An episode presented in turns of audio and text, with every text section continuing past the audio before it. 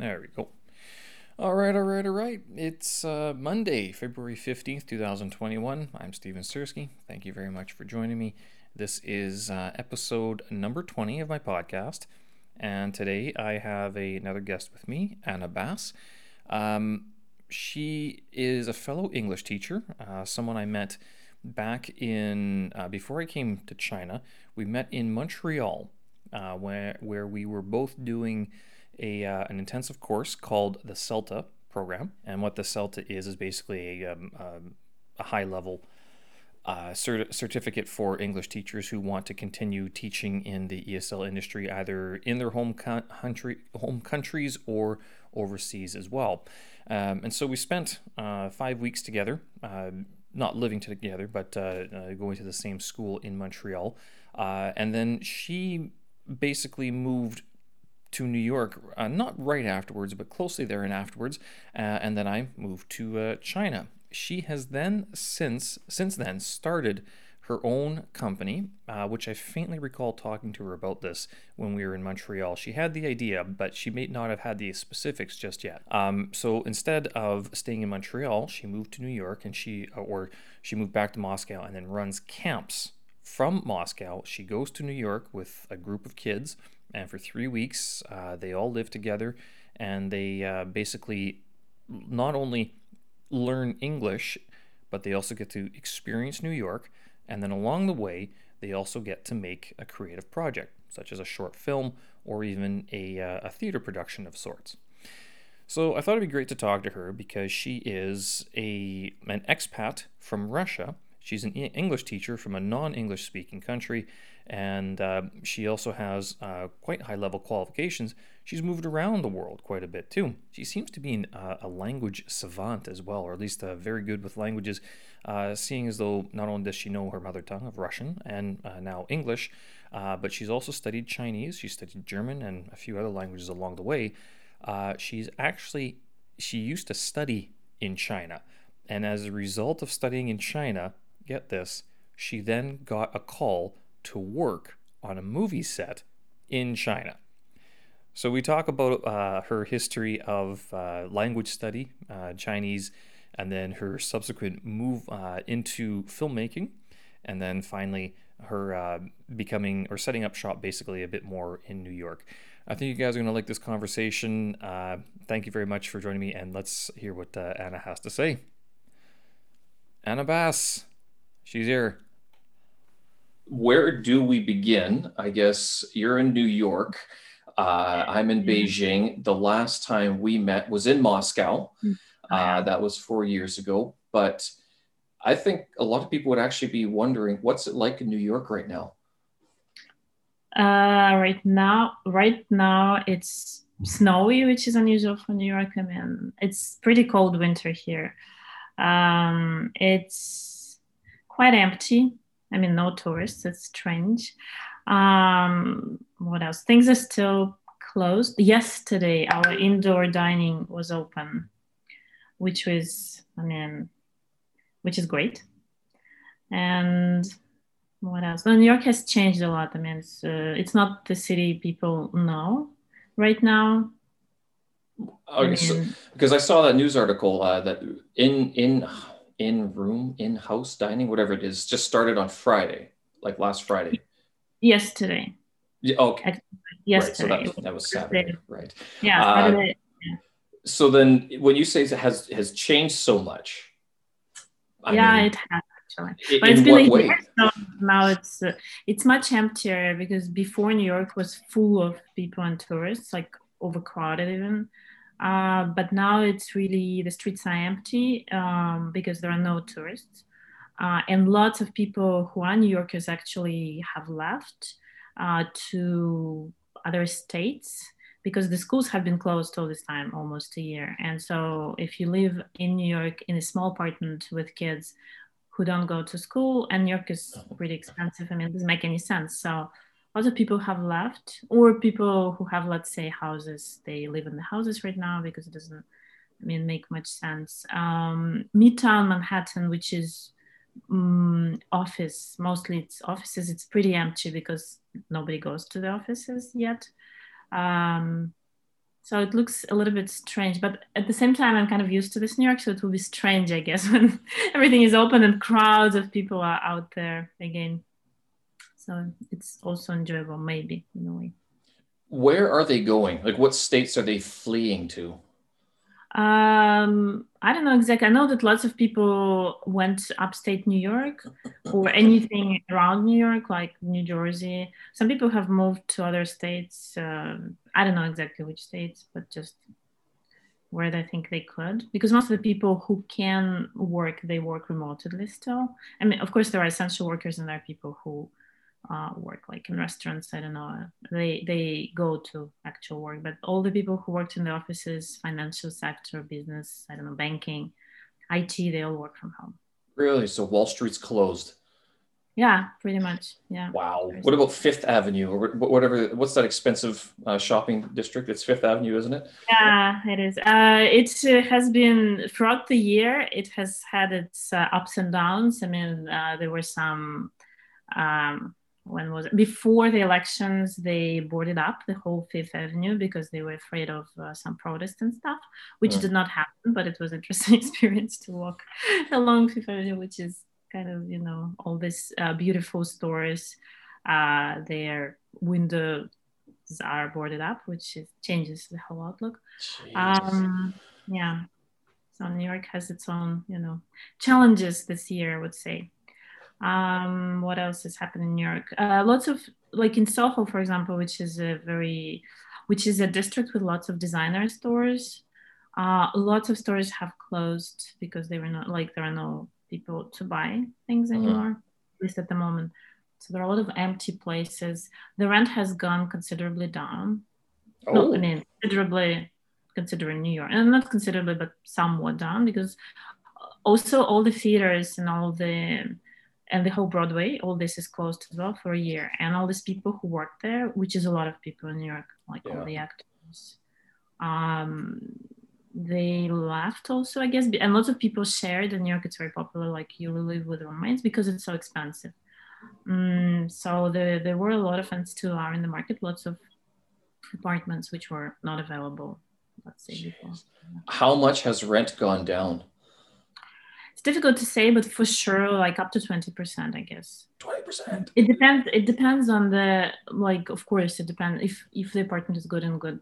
I mean, neighborhood and everything is ideal, which never happens in York. All the good. It still will be quite expensive, but uh, but still there are and there is a big choice, which was never the case before. Before you had to fight to be approved to live somewhere. Now, I mean, there are more apartments out there in the market, and you don't have to fight. So there was a uh, a Twitter spat between who was it? Uh, James Altucher and uh, Jerry Seinfeld. Did you hear about this? Mm. Where James Altucher basically yeah, said New York City was dead. dead. Yeah. And yeah. Seinfeld's like, no, you're a putz. I mean, so from what you're telling me, it's basically New York isn't dead. It's just not very vibrant as it as it used to be. I don't think it will die. I mean, New York is too. It has its own history of you know uh, I don't think it's dead. It's just it has changed in the yeah. last year, and I think it will continue changing. Uh, and even when the things uh, come to normal, I don't think it will come back right away because it takes some time. But you know, after 9/11, everybody thought, oh, nobody ever is gonna travel. I don't know by plane or above New York or whatever. Mm, I mean, things tend to come back. yeah, that, that's true. But 9/11 was like. Uh, it almost became a patriotic act to rebuild New York in that sense because it was such a, a slap in the face. It was like, first of all, how did we let this happen? Second of all, it's like, you don't do that to us. And so it was like there was this push. And because I, I, remember people in my hometown, um, it wasn't so much people that I knew, it was the newspapers were reporting that the firefighters, the police, uh, there were donations. It was everything just came to New York and was supporting that, that cause of, you know, get people out uh, who uh, who need to be taken out and stuff like that, and rebuild what can be rebuilt. Um, so that it was a lot more of a uh, it was a, more, a North a North American effort almost to rebuild New York City back then. This time it's like this is a global shutdown of I mean it's it's bizarre. Uh, Beijing, in, in contrast, is basically alive. I mean it's open. I mean I was at the pub two days ago talking with a guy uh, in in Britain, and he was like, "Yeah, everything's shut down here," uh, but Beijing is pretty much open. You have to wear a mask, um, and we have yeah, in New York, everybody wears masks. Right. Uh, Do you have contact tracing? Mm, yeah, it's not consistent. In some places you do, but in some other places you don't. Like yesterday, went to the restaurant. There was no form for contact tracing. In some, like in some places, yeah, they make you fill in the form. It's not so consistent. But wearing masks is super. Everybody is wearing masks everywhere, and it's not. Um, it's I don't know. Everybody's doing that. Yeah. They uh, so when they're contact tracing, what information are they taking down? Is it your passport, your phone number, name? No, just a name and your phone number. That's it. That's it? Oh wow. Here they take down our passport. I mean, now they have it all through uh, digital apps that we have to scan this QR code. Yeah, you have something like uh, you have to have an app or something. Yeah, I, I am subscribed to some people who live in Beijing. And how does it work exactly? Your system? Uh, so we either use Alipay or WeChat, uh, which are the two mm-hmm. big digital payment systems. Uh, if you don't use those, you can download uh, the National Health app, and then it opens up a, a, a QR scanner. So it's like that. the QR code is like what North America never ever. It, it sort of started in North America and then it just died. And no one used it. But in China, everyone uses QR codes for everything. You scan it uh, and then it registers, you have a picture of yourself, and then it shows uh, the time that you entered. Um, I'm not sure if it shows the location, but then it also shows whether or not there's, if there's any issues, like if that area is a hot district or like a high risk mm-hmm. area. Um, and it's also linked to your most recent uh, nucleic acid test. So that can also show up uh, in the in the result. Uh, so that's the main one that you have to scan. But then there's another one uh, that shows a green arrow, and mm-hmm. the green arrow basically uh, does one of two things. It shows one that you haven't been in a bad in a high risk location. Number two, you are not uh, considered to be high risk given where mm-hmm. you live or anything like that. So, and that one shows uh, it shows your whole travel itinerary. So if I left to Tianjin or to uh, uh, Zhengzhou, it would show up the exact district that I was in in those uh, those cities, and so it gives you the whole community name and stuff like that. Uh, it's and if it shows red, that's when you have that's when the guards at the mall go no no no no you can't come in here you red mad you cannot be in here. Uh, but if you go to the hospital, because if you have to go to the hospital to get an NAT, and it shows red, then they act, they get you to fill out another piece of paper with a shared pen, and then you fill out where exactly you were in the last 14 days, uh, and that's that.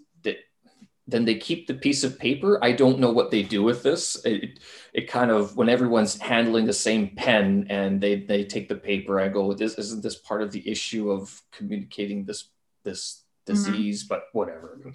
But uh, yeah, so that's those are the two main ways. They have this little green arrow, and then they have this uh, other QR code scanner that uh, registers where we are. And you have to do that for every mall, uh, most restaurants. But once you get into a restaurant, you, to get to a rest, most restaurants, you have to go through a mall anyway. Um, mm. Some of the Chinese shops, they're outside. Some of them are very strict. Some of them aren't. Uh, depends how much how busy they are really because they're like if they're super busy like QR code isn't going to stop that disease. Just come and get your mm-hmm. food and leave, basically. Mm-hmm.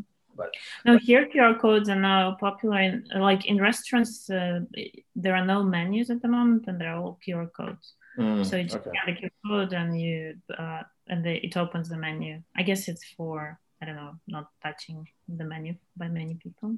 Well, menus are dirty. Same with money. Yeah. I mean, yeah, that's just... why a lot of places here are no cash anymore. Like they only take cards.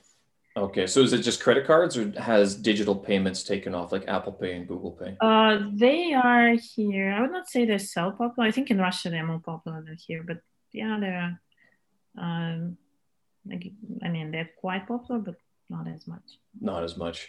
Yeah, here, I mean, everything's digital. I mean, if you give someone cash, they look at it and go, okay, I have to go call my brother-in-law to go to the bank safe to get the change. I mean, it's like where who keeps money anymore? It's usually yeah, WeChat. Generally, it seems to me it's much more digitalized and much more ahead on on this thing. Like New York, in many ways, is very much behind. Like it was built. I mean, lots of things were built 100 years ago when it was super super cool but now i mean it's just it's beautiful and i love new york don't take me wrong but uh, compared to china it's uh, the thing of the past in my opinion uh, many, yeah like many levels but I mean, China sort of had a chance to restart itself. I mean, there was a bit more. Yeah. last hundred years gave it an opportunity to start anew, whereas New York just keeps on piling on top, basically. Yeah. I, mean, yeah. I think the with, with, New York, the subway system is sort of the most uh, emblematic of like they just keep building into it or around it. They don't tear it down and rebuild it. That's Whereas Beijing, they just rebuild the whole thing. Yeah. Subway here is New York, you know.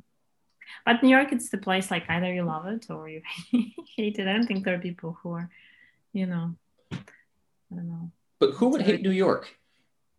I know lots of people who don't like it. It's too crowded, too expensive. It's very like it's way too expensive to live here, and for the amount of money in other states you can get, I mean, you just need to really love New York to live here, or maybe be born here, or like I don't know, if you have a place to live here, like a house or something. Important. Yeah. But you're not originally from New York. So what, what drew you to New York? I love New York. I feel it's my kind of place. I don't know. Love is, you know, irrational feeling. Right. It's just feels good here. I think out of the I was born in Moscow and grew up in Moscow. Moscow is a big city. I'm kind of a big city girl by nature. Uh, and New York is I don't know. I cannot say Moscow improved. It would not be the right comparison, but it has a lot of these things which I love in big cities. Rhythm. I mean, not now exactly, but New York was before now and will be after now. So genuinely, this is an exception, right? Yeah, exception. The pace of big city, lots of people from everywhere. Culturally, I love that. Yeah. And people who have, um, I think New York is full of very motivated people who want to do something, create something. I don't know do business. For me it's important as well. That's true. There is sort of that uh, desire. Is it a desire to get ahead or is it it, is simply an inspiration to i want to do something whatever it is like i'm going to do it? And i've always found like americans are i'm going to do this big. So if i'm going to do it it's going to be either a you know great success or it's going to be yeah. a catastrophic failure. Yeah. So that's and new york is more I don't know, like people you can uh, it's city which never sleeps really. I mean and moscow is the same. And for me i like this vibe. Like you can meet with people late uh, or i don't know. There are people in all types of everything. You can find whatever person you want and like make friends and go to parties and meet people it's for me it's great. And i love the i think i love New York architecturally. Yeah, well, it's a beautiful city, isn't it? And it talks to me a lot. I like that it's surrounded by water. I like that it has different neighborhoods and they're very, they have their own, you know, character. Wouldn't New York and Moscow wouldn't they have very similar architecture in some ways? Some of the buildings are similar uh, that they were built hundred years ago. Same sort of that European framework sort of style? Uh, maybe, but not really. Moscow is very different. New York is very um, tall and the streets are quite narrow. Mm-hmm. Moscow is much lower generally than New York, and the streets are very wide. Moscow has more in common with Beijing, in my opinion. Hmm. This communist architecture, wide streets. Okay, Beijing has changed as well in the last uh, whatever ten years, a lot. But I mean, originally Beijing now is ahead of Moscow in terms of how many skyscrapers and modern buildings are. But when I first came to Beijing, which was many years ago, 15 maybe years ago, I was I saw the Beijing which does not exist anymore. Actually, uh, right. Yep. A lot of people have said that. I mean, anything yeah. prior to 2008, it's pretty much yeah, gone. Very different. Uh, and that was very much like Moscow, this kind of wide streets with quite low buildings and type of Soviet slash, I don't know, classical architecture. This was there. The, uh, yeah, with Beijing, I, what was it? I was watching uh, Generation P last night, uh, which you worked on. Yeah, yeah, and, I worked my last project in the film industry. Uh, and I was looking at because that that movie is based on this this book by uh, Viktor yeah. Pelevin, but um, it, some of the scenes there actually are shot in those old. Uh, I'm not sure if they're old. I guess they are old, but Soviet style buildings, like the six floors, uh, mm-hmm. and like they don't have any elevators or anything like that. Mm-hmm. And some of those still exist in Beijing, which they basically copied from the mm-hmm. whole. Yeah, that's why it felt so much like Moscow. But when I was there first time in Beijing, there were much more of them. Yeah. And in Moscow, we still have most of the buildings are like this. So yeah. Yeah, oh, Beijing tore them down. it's not a very popular movie, I mean, even uh, like even in Russia, I would say, but abroad. Why not? I don't know. I think it's a great movie actually, and if it was made in American English, it would maybe have been much more popular. Yeah, because it is. Uh, they, they, not only do they speak fast because it's in Russian, uh, but uh, for people who don't know, this this movie Generation P is uh, based on this book by Viktor Pelevin, who's a famous author in Russia, uh, and it deals with this uh, copywriter or this guy who becomes a copywriter through like sort of starts and fits uh, at the fall of the USSR. So it was the change in the early 90s. Uh, and they basically say, like, you got to get in on the ground floor here. Marketing, the Western brands are going to come, and that's where they start making their money, uh, or they're supposed to try to make their money in that situation. So, uh, but it's kind of bizarre. Uh, I was actually, I have, I have the book in Russian when I went through Russia, because the last time we met was back in 2017, I think it was. Yep. Mm-hmm. Um, that's when I took the train from Beijing to Moscow. Uh, I bought it. I bought that book with the idea that I was going to read it, and I still haven't read it because I haven't had time since then. Uh, but uh, the the lady at the bookshop said, "Yeah, this guy's very famous." He uh, she gave mm-hmm. me this book. She's like, "Yeah, it's uh, one of the famous books." And the, I mean, he's written several books uh, that are famous, but I'm not yeah, sure. quite a any... lot. He's a very prolific writer. He writes a book, one book a year. Yeah. Basically. So yeah, he's written quite a lot and Generation P, I was looking at the because uh, I was wondering because it was one of your uh, your was it your earlier credits or your later credits? But in terms of the budget that was spent on the movie and how much it made back, it was, it, it only made back about four million, but it, they co- it mm-hmm. cost seven. And I look at that number, I go, and the only reason why it was significant is I go, this is a famous book, a famous author. Why didn't it do better on a global stage? Uh, and I just wonder if it just because it was it was primarily a Russian movie. It was made in Russian for Russians rather than for a global audience. Um, you know, with properly subtitled English or even just uh, English uh, overdub or something like that. So, but, yeah, that's one of the reasons. Sure. So, uh, but you have worked in films. Prior to your life in New York, prior to your life as an ESL teacher, basically. Mm-hmm. Uh, now, you but you didn't study filmmaking or anything, no, uh, and you and you've brought up Beijing because you've also been to China. So our our connection, although it starts in 2014, uh, we have you you have treaded where I am now living. Basically, you've been to Tianjin and also Beijing. Yeah did you live in Beijing or did you it was like a stopover and then you you were moving to a different city? I lived uh, in Tianjin for a year because I st- studied at the university there. Right. It was a, an exchange between uh, Russia and China and I got kind of a scholarship from Russia. Oh, nice. Or maybe from China. Yeah, so I studied for free and I was like a foreign student. I studied Chinese and I got even um, what is it called? Like uh, every month, I got some kind of money from one hundred dollars. But at those times in Tianjin in 2003 and four, I think I studied there. It was a lot of money. I managed like it was enough for food, mm-hmm. for sure. Even maybe some cheap clothes, you know, in the in Chinese markets. Yeah. Um, yeah. In Beijing, I lived in Beijing later when I started working in the film industry, and we had a project. Uh, our pre-production period was in Beijing, so I spent a couple of months there. Right.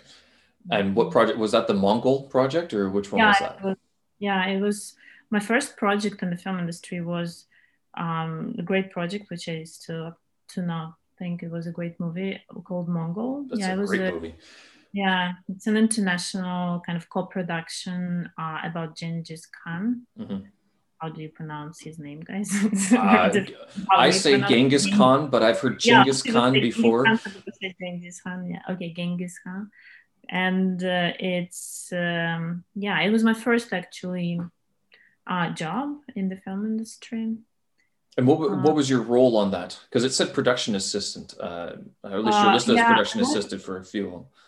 I, I, worked for almost two years on this uh, movie because they made it, they shot it over two summers in mm-hmm. China. So I was summer one, then a year in between, and then summer two. First, I was invited, I just graduated from university in, in Russia.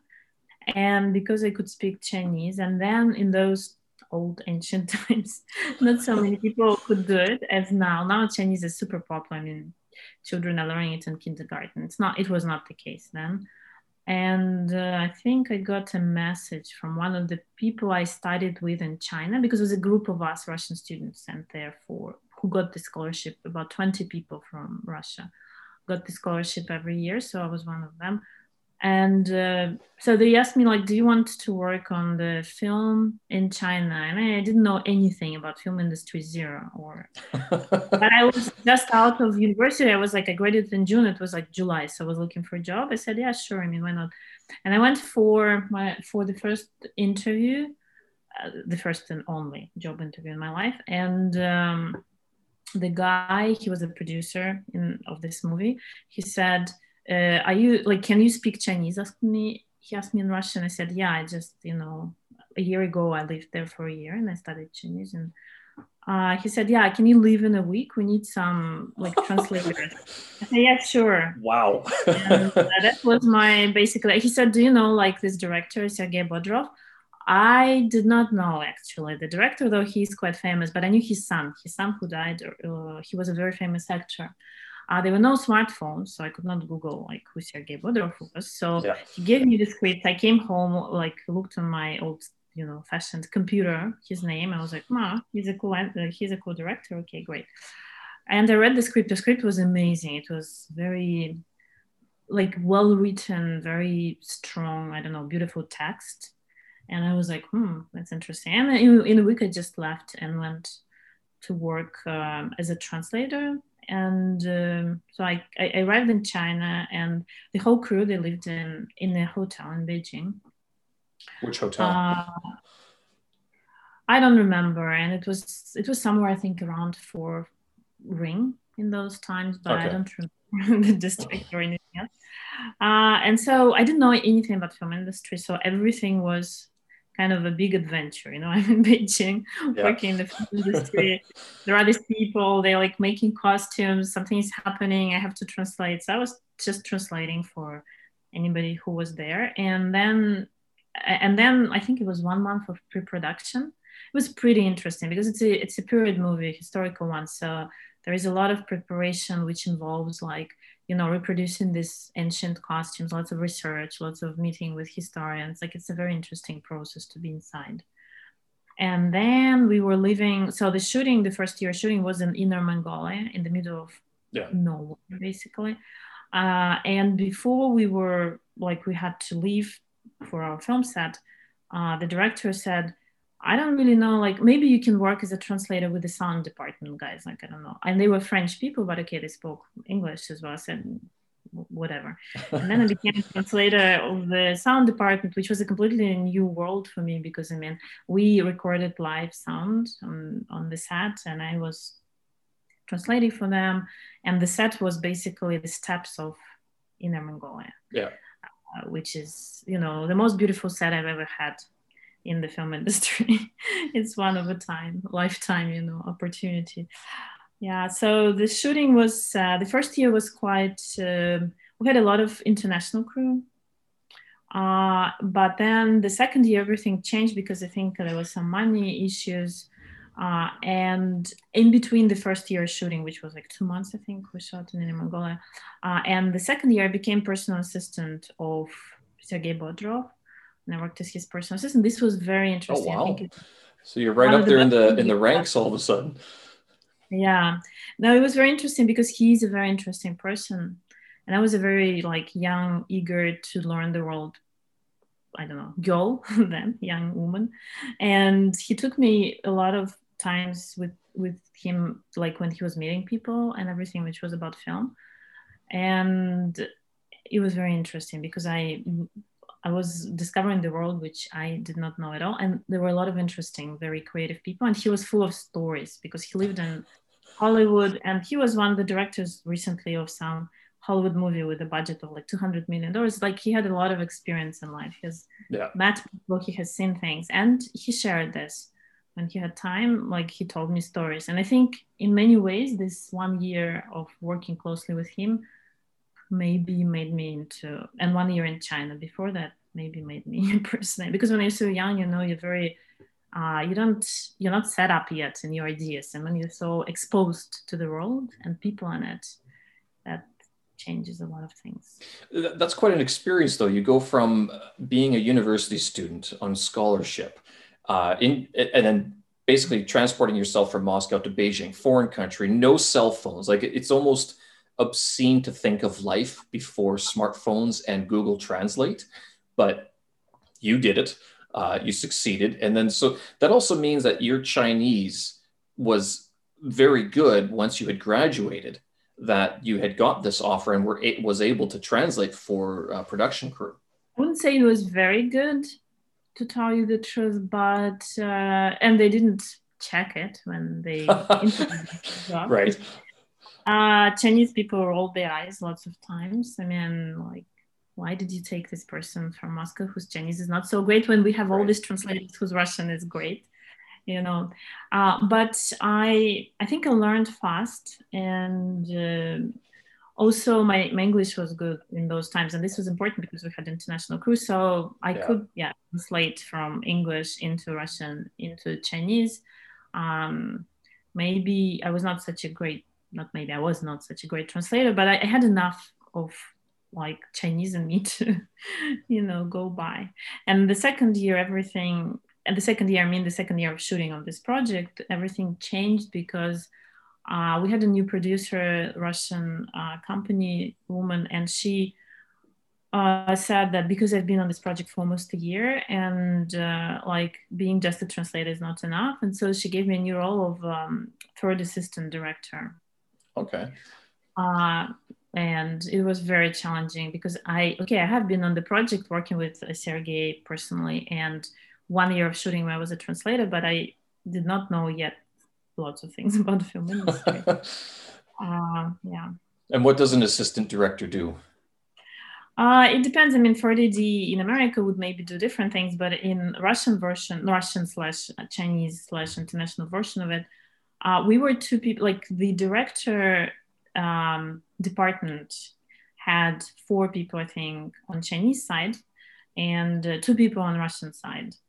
Um, and uh, so I was responsible for uh, call sheets. It's the thing which is uh, it's like the day schedule which the whole crew gets every day, so everybody knows what time they need to leave, what they need to have for the shooting. Like it's a, an important document in the film industry while shooting. So I was responsible for.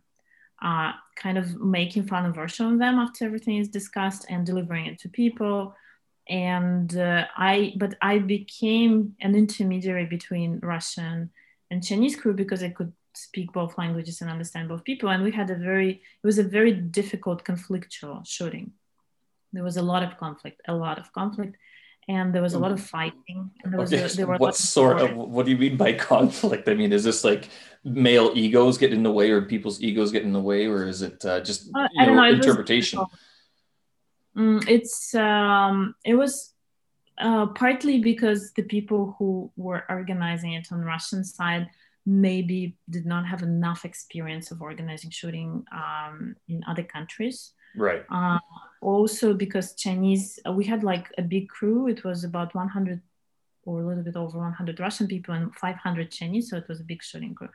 Uh, also, Chinese and Russian ways of work did not always were not always the same like the perspective the you know the understanding uh, also there were some money issues there were a lot of things so lots of people were fired during the shooting like in the morning you come to the set and basically you're fired yeah oh jeez things like well, this sometimes chinese people they had like a protest one time and they were like in Chinese saying, "We are not going for this to work for this Russian people" or something like this. In the very so there were all types of stuff. There was a material we were shooting on film in those times. They like at the end of it, the Chinese producer kind of said, "I'm not giving you the last week of shooting unless until you do something." So there was all type of you know conflicts. Uh, I managed to go through all this, not being fired, and kind of tried a lot to. Uh, I don't know to to explain sometimes things to Chinese people or sometimes to work. Uh, I don't know to explain. I was offered to be promoted to the first AD in the process, right. and sent the Russian woman who was first AD. They wanted to send her back to Russia and promote me instead of her, and I said no, I cannot do this because I don't have this experience. Uh, like you, I, I also I had to learn things on the go. Like I was supposed to do things which I didn't know how to do. So yeah. I had to learn and to do them at the same time. It was a lot of work. It was like four months shooting, I think, in the middle of nowhere in China. And yeah, it was challenging. Were, were the other, because uh, you're saying that you're learning a lot on the go. So does that mean that the other people that you were working with from Russia were either from basically a film background or had been working so long in the industry that they actually sort of knew the process more than uh, more as a job rather than oh this is just something i'm doing today yeah no for sure i mean all, most of the people there were professional film crew or they worked longer i mean yeah i was one of the people who just I was basically it was my first project. So right. I mean, but you were you were brought in as a translator. You weren't brought in for your film specialty. I mean, it was yeah, like you've lived here, you know the languages. We need someone who can bridge the gap, sort of thing. What about the yeah. Chinese crew? Was the Chinese crew at all professional, or was it? Uh... Yes, they were because Chinese people. They even in those times there were quite a lot of American movies who or some international projects which were shot in China. So they had this experience. And besides Chinese industry, in terms of the number of films they produced and they still are making every year, of course, it's incomparable. Like they're making much more films a year um, than Russian film industry. And really, so oh uh, well, that's because the Chinese market's massive now, and like yeah, they're sort of they're the plugging so that need. So yeah, people get to kind of they have a lot of work there yeah. many people just because of the yeah. Interesting. So then with your chinese you say it wasn't very good. I'm only i'm curious because i recently uh, have agreed with a uh, another colleague. She's also russian from moscow. Um, no she's not sorry she's not from moscow. She's from yekaterinburg. Um, and we have agreed that at the end of march we are going to go do the hsk4 test Oh, you're doing HSK. Cool. Her her Chinese is far better than mine. Um, when she speaks, you can tell that she studied it in university. Uh, when I speak, you can tell that I did not. Uh, and so now the big competition is going to be between me and her uh, to who's going to get, she's probably going to get a better mark than I. I just need a 60% to, to pass level four. But uh, when you were studying Chinese, you had, did you have any experience studying Chinese prior to that? Or was it like you just went because the idea came up at university or something? Why, like, why Beijing? Why not, I don't know, Mongolia, South Korea, Japan? Brazil. It was a romantic story, which I mean, maybe is difficult to believe, but that's uh, when I was at the university. I was pretty. My university, my major is uh, teaching English as a foreign language. I am right. like was my major, and when I entered university the first year, I was very disappointed because I, my parents who graduated from Moscow State University, it's the equivalent of I don't know Harvard or Yale here. Uh, they always told me that university it's such a place when you get there it's like super amazing. You get all these people you talk to. So I don't know, you learn so many things. So I got into my university and it was a big disappointment because it was not amazing. Uh, and like we, I don't know, it did not have the depth for me. Or we studied language a lot from different aspects, like grammar, I don't know, phonetics, history, but it was all very limited for me. I thought university is somewhere where you get a lot of so I was kind of disappointed in looking where I can else learn something. And then one day I learned we had the anthropology course and we had a list of books to read. And I read, um, uh, what's this, uh, Taoism, I think, in English. Tao, Tao, I, I, don't know actually the, the English. Dao, yeah, the uh, yeah. Taoism is a Taoistic test. Uh, t- yeah. uh, I can't remember who wrote it. There's a few people who contributed. In Russian, it sounds like Dao De Jing, but I don't know the uh, like it's the book of the main book of Taoism. Yeah. And I read it, and I was like, wow, that's so deep. that's so amazing. I would like to know the people like who like wrote this book. How do they speak? Uh, like, what is the language they're speaking? So I got this idea that I want to learn Chinese to understand like how they were able to write such a great book, which inspired me so much. And I found some courses, and these courses they were free, and they were like governmental courses. So it was three years of studies, and then you would get some kind of certificate that you were a certified Chinese. Uh, no, I don't know, like translator maybe or something like this. Wow. Okay. Uh, yeah, and I started um, these courses and then i found out that also they had this scholarship that you can go to china and i thought like yeah i really wanted this scholarship i really want to go to china so i studied chinese uh, for two years in moscow oh uh, okay. one All year right. in china and then when i came back from china i had to finish this course. It was one more year. So all in all it was like four years. Um, I, I, say I spoke it badly, but I mean, now I don't speak it at all because Chinese is the language which, if you haven't practiced, and I haven't for all these years, it disappears. It just leaves you. Oh, don't say um, that. Does that mean I have to keep on reading Chinese and speaking it, even though I, I will leave China at some no, point, if I ever? Practicing because if you don't, it just, I don't think I will ever lose my English, even if I go on, uh, on an island now. I don't speak it like 10 years, I don't think I won't be able to speak English. But with Chinese, I understand lots of things like, you know, this Clubhouse, the app which is very taking up right now. And I, I found some Chinese speaking rooms and I switched it on and I listen. Like I, I still can understand lots of things which people are saying, but in terms of speaking, no. But all in all, I studied three years in Russia and one year in China. Oh, but then you said your your major was teaching English. So yeah you were doing two languages basically at the same time, studying English yeah. to teach English and then studying Chinese to go study the, the way of the Tao in, in China. Yeah, I also had German as my second language in university. Of course, also... why not throw in some German on weekends? What else do I have to do?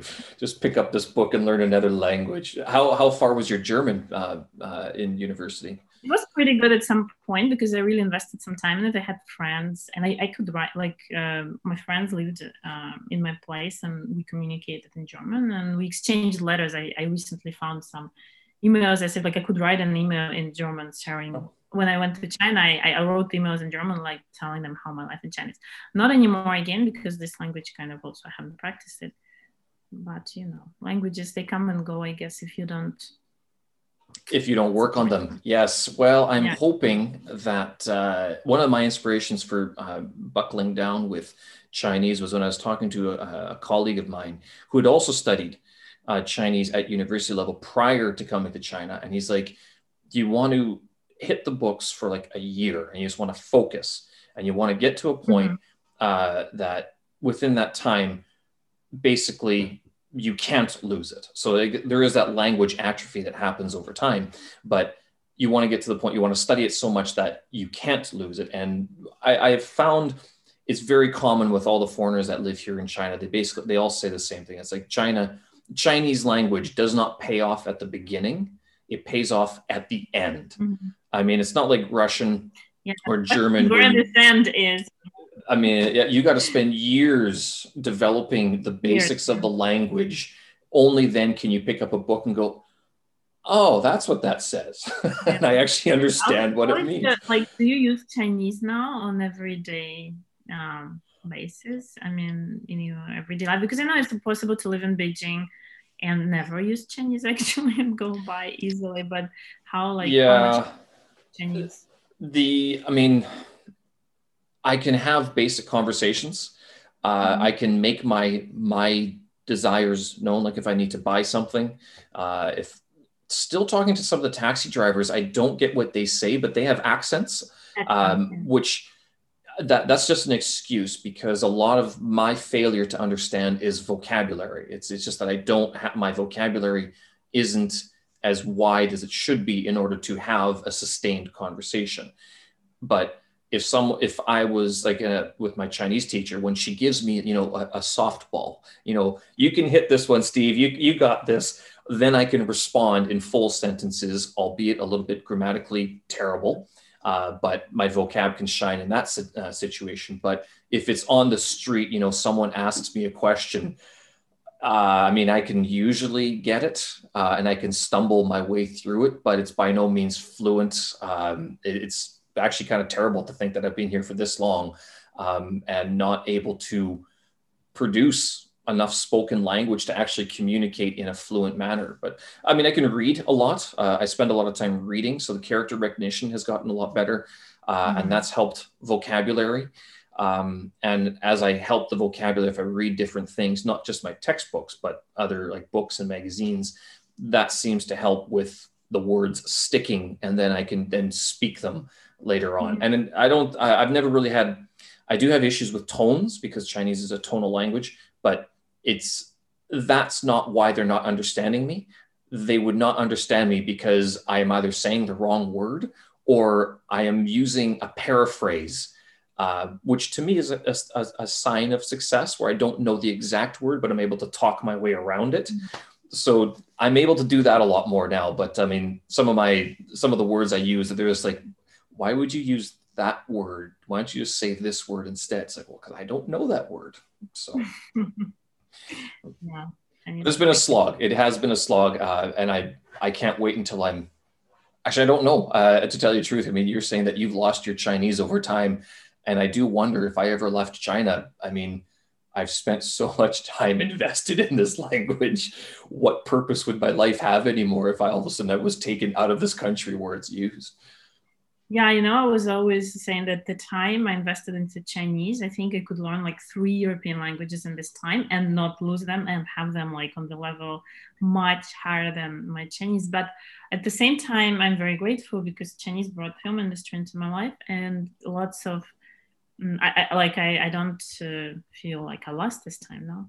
It was a great period and yeah you haven't been back to China since then, though, have you? You've uh... Uh, no, I have actually once. I went there in 2016. Okay. China, like a short visit.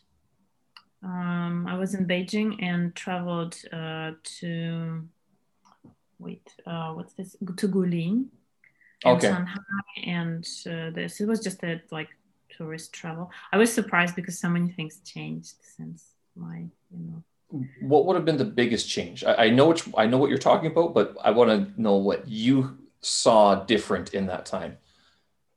Uh, I think the way the China, like all this, the level of life maybe it was obviously much better for many people. I'm not saying for everybody, but um, and and and how it has become much more modern because in the times when I was there, it was uh, exotic in many ways because it was behind on some things but i loved it. I mean it's not for me it was just like interesting because it's such a different culture. And now yeah the way everything was digitalized the way all these buildings were there um, it was amazing. I mean the people who sold something in the street like they had uh, apple pay and whatever like all these great uh, and then I think about Russia, and then I think even about America, where people like still pay cash and how, to do and I'm like, hmm, interesting how so many people learned so many things in such a short period of time and upgraded themselves on so many levels. This, I think, the, the also the speed of it. I mean, China is known for its speed, but if you don't see it with your eyes, for you, it's just like, yeah, there is somewhere China where some things are happening. You're not really, you don't know. But when you see it and you know how it was, you're like, wow, I went to Tianjin and uh, the whole neighborhood, my university was not there and the neighborhood was not there and like, and nothing was there from what I remembered. And it's some, it took some like what, uh, 10, a little over 10 years. Everything has changed. I don't know any other place on earth where in 10 years, like the whole city looks complete, like is rebuilt, not city, one city, but like the whole country. The whole country. Now you went to Tianjin normal university, right? Or TJU? Yeah, yeah. yeah. No, I, I went to Tianjin Normal, yeah. So is that the one with the big lake in the middle of it? Uh, no, the one there is uh, Nankai, and it's that's, still okay, there. That's Nankai. Like, it's very famous, and they they were across the road from each other. But Tianjin Normal does not exist there anymore. They removed uh, it. I think they brought it to a different place, city, or oh, something, okay. and the whole neighborhood exists there anymore. Yeah, I've, I've been to both. I, I mean, I've been to Tianjin a few times, so uh, for work trips and for uh, just mm-hmm. for fun and whatnot. Yeah, um, that and that T, uh, TJU, Tianjin Normal, they've it looks like a new university basically, uh, but I guess they've mm-hmm. rebuilt massive parts of. A lot of these universities look new because they they just spent so much money um, rebuilding everything, not just in Tianjin. Like Tianjin has been completely rebuilt. Uh, I, am told that it's what whatever the pictures you have from 15 years ago no longer apply to the modern city. Uh, but I don't know. I mean, I, I got here in 2014, 2014. So I was, our, it was all big buildings, skyscrapers, high speed rail. I mean, Alipay, WeChat was just sort of taking off when I arrived. So to me, I didn't see China before it became truly modern China. I almost feel like I missed out. And you, you, this is what you, you people who have who visited this country prior to the Olympics. I mean, that's a, a, a, a historic moment, basically.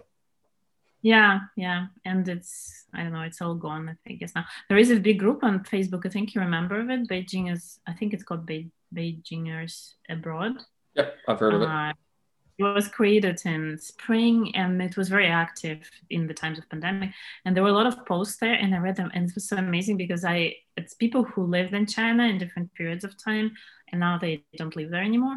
And uh, i like the things people described it's not there anymore and it's i know lots of these things. You know when i went like when i started in Tianjin, we still had this taxis uh i think they were called or whatever like this yellow um, uh, it's like a minivan yeah. which cost like nothing and we shared it 10 students you know all piled up in this uh, strange like it doesn't exist anymore it's difficult to even imagine it was there but it was yeah yeah, we don't travel like that anymore. We have uh, cabs and we have share bikes. Uh, I, I ride bikes all the time now. That's my my main method of transportation. Is it a real bike or is it a mod like a, uh, an electric or something? I mean, the bikes. Is it like, uh, yeah, I, I, use a push bike. Yeah, I, I, don't use the electronic ones. I'm afraid of the electronic. Ah, ones. a normal one. Okay. Yeah, I mean, I, I use it. I will not yeah, use the. I'm afraid thing. I'm going to die if I use one of the electric bikes. That, are, that was another thing which uh, really was amazing for me when I came to China. Everybody was still using bikes, and me too. I mean, I used bike for a year in Tianjin. And when I went, and when was it, 2016, everybody used mod, not motorbikes, electrical scooters or whatever they're called. Yes. And this crowd of people, which I remember being a crowd of bikers, like not bikers, but bike bicycle users now it's a crowd of scooter electrical and they're so quiet because they're electrical. And there is almost nobody who is using a bike anymore. Oh very few people. I was like wow that's also a big change because i mean bikes it was such a big part of china it, uh, yeah a lot of people say that when they uh, came in the 90s it was all bikes and then now it's i mean it's all cars now um, primarily. If you have the money you basically buy a car. Uh, the electric bikes one of the reasons why they did uh, they went with the electric bikes is because they outlawed or they they banned gas motors in the city for those mm. those uh, motorbikes because they stank. Yeah, and it was like yeah. so they they said it, it was an environmental protection issue. It was more because I mean those things were falling apart and they were health hazards. Uh, so, but with these electric bikes, one of the problems was that they're so silent. And w- yes. if you were here in 2016, you would have still been exposed to the the delivery people on the motorbikes honking their horns. So they would let mm-hmm. you know half a mile away that they were going to be ripping by you very soon. If you didn't get out of the way, you could get hurt. They don't even do that anymore. There's no more honking. There's very little honking anymore. I don't know what changed. I don't know what government policy came out, but the bikes, uh, the cars even don't honk as much as they used to. So in the six years that I've been here, that's the one big traffic change that I've noticed that it's a lot quieter, relatively mm. speaking it's also a lot more dangerous because you do have to watch where you're walking because uh, those bikes they go both ways. they do. It might be a one-way street, but uh, no one's going one way on the on those streets. They're going all ways. Wherever there's an empty hole, they're basically uh, taking the taking the opportunity to get through. Um, but. So you've basically you're now in New York. You've camp. You've been to China. You said you could have learned many European languages in the time that you spent learning Chinese, but how is your French these days, given that we did meet in Montreal? Uh, were you studying French at that time um, in an effort to, were you thinking about moving to Montreal uh, permanently, or was that just a stopover? Like for me, because for the background story, for those don't know us, uh, we met in Montreal doing the CELTA course, which is the glorified English uh, ESL teaching certificate that basically a lot of foreigners get, a lot of expats get if they want to continue teaching English to uh, uh, overseas or even within North America. Um, so was Montreal a stopover for you, or was it a serious consideration to live, or was it uh, basically just education and that was it? You were going to get out as soon as you were done the course. Uh, so Montreal actually no, it was not a stopover. I, I considered moving there for about uh, like my I was connected to Montreal for about eight years because my uh, ex-husband uh, is Quebecois and he lived in Montreal. Um, I did not move permanently there because our relationship fell apart and it did not happen. But um, I, I spent quite a lot of time there in the eight years we were dating and then we got married um i yeah i learned chinese. I could speak it chinese. I learned chinese i learned french. I could speak it pretty well because he was quebecois and his whole family they spoke french. And his sister for example even though she lived in montreal which is like a two language bilingual city uh, she could not speak any english. So to communicate with his sister i like or his family for that matter i had to learn french. It was pretty good. I mean it was not as good as my english because uh, no, English is like my second, I don't know, second native language. I don't even think uh, when I speak English, French, um, I was not so good, but it was pretty good. I mean, I could communicate with his family quite easily at the end. Um, yeah, Montreal is a nice um, city. It's quite beautiful, but it's not my place. I mean, I feel much more home in New York, to tell you the truth. is it just because of the the X, or is it just the city itself wasn't? Because I no, whenever. Okay. Uh, it's a it's a beautiful city and uh, it has culture and it has a lot of French, by the way, culture because lots of French people moved there in the last couple of years, not recent years. But um, I think it was not my kind of place because it was for me too small, too quiet. Though I know that it's not small and it's not quiet by Canadian standards, but I mean uh, by my personal standards, uh, it was not big enough. Uh, and um, I got very, I got, I dived into Quebecois culture a lot, and it's a very specific, like I mean, it's a very, it's a culture of a certain number of people, which is not so like there are not many Quebecois in again in my estimate right. from person who comes from big country. They have their own specific like uh, perspective on things and their own culture um, I know that Montreal has all the other side, like of English speaking Montreal, which I got to know a little bit, uh, but not as much because I more circulated in the circles of uh, Russian friends, which I made there, or Quebecois people. And uh, I don't know, I just didn't feel home there, I guess, but I do feel home in New York. So New York is just my type of Right, Montreal. Whenever people talk about moving to Canada and they say something like a you know small city, I go, "Why don't you just go to Montreal? It's such a better city." At least it used to be. Uh, you know, I say that because I visited there the first time ten years ago or twelve years ago, and I thought it was great. But I remember even talking to Montrealers then. They're like, "It's not what it used to be. It, Montreal had changed in the last couple of decades. Uh, I guess since the mid '90s or so, uh, it's sort of." Th- more things moved to Toronto rather than to Montreal. Yeah, maybe maybe Toronto is more active. Montreal was a little bit kind of there. There, it's a different type of like I don't know. New York, I give an example. You can meet people late. There are lots of people for whom, let's say, work is or what they're doing is more. But Montreal struck me as a city where people more like European maybe lifestyle as I imagine it, where people value their family life. They value uh, their quite like I don't know the not privacy of the life, but like I did not manage to meet their people who I get better together with, who are like crazy about what they're doing, can work yeah. sleepless nights, can uh, not like party outside because no, I mean party too, but um, just work a long hours. Don't stop working at five and go home and say, okay, that's my life. I mean, I'm not this type of person, and I like in Montreal, I had a feeling everybody is much more not crazy so much about what they're doing, but crazy about their other side of life, which is family and I don't know kids. And it's uh, not my it wasn't my lifestyle, and it was not so like I was looking for something like where are all these people who are doing something, creating something crazy about this, working like you know. I was not able to find these people. I'm not saying they're not there, by the way, but just no, absolutely, uh, because with Montreal, uh, we went to the Montreal Film Festival, which has since shuttered its doors. Uh, it recently basically yeah. uh, closed up shop, um, mainly because a lot of the big movies chose to premiere at in Toronto rather than Montreal these days. Um, but I remember thinking just how cheap the Montreal uh, Film Festival was. I was like, wow, this is actually kind of affordable, and it was a very global experience.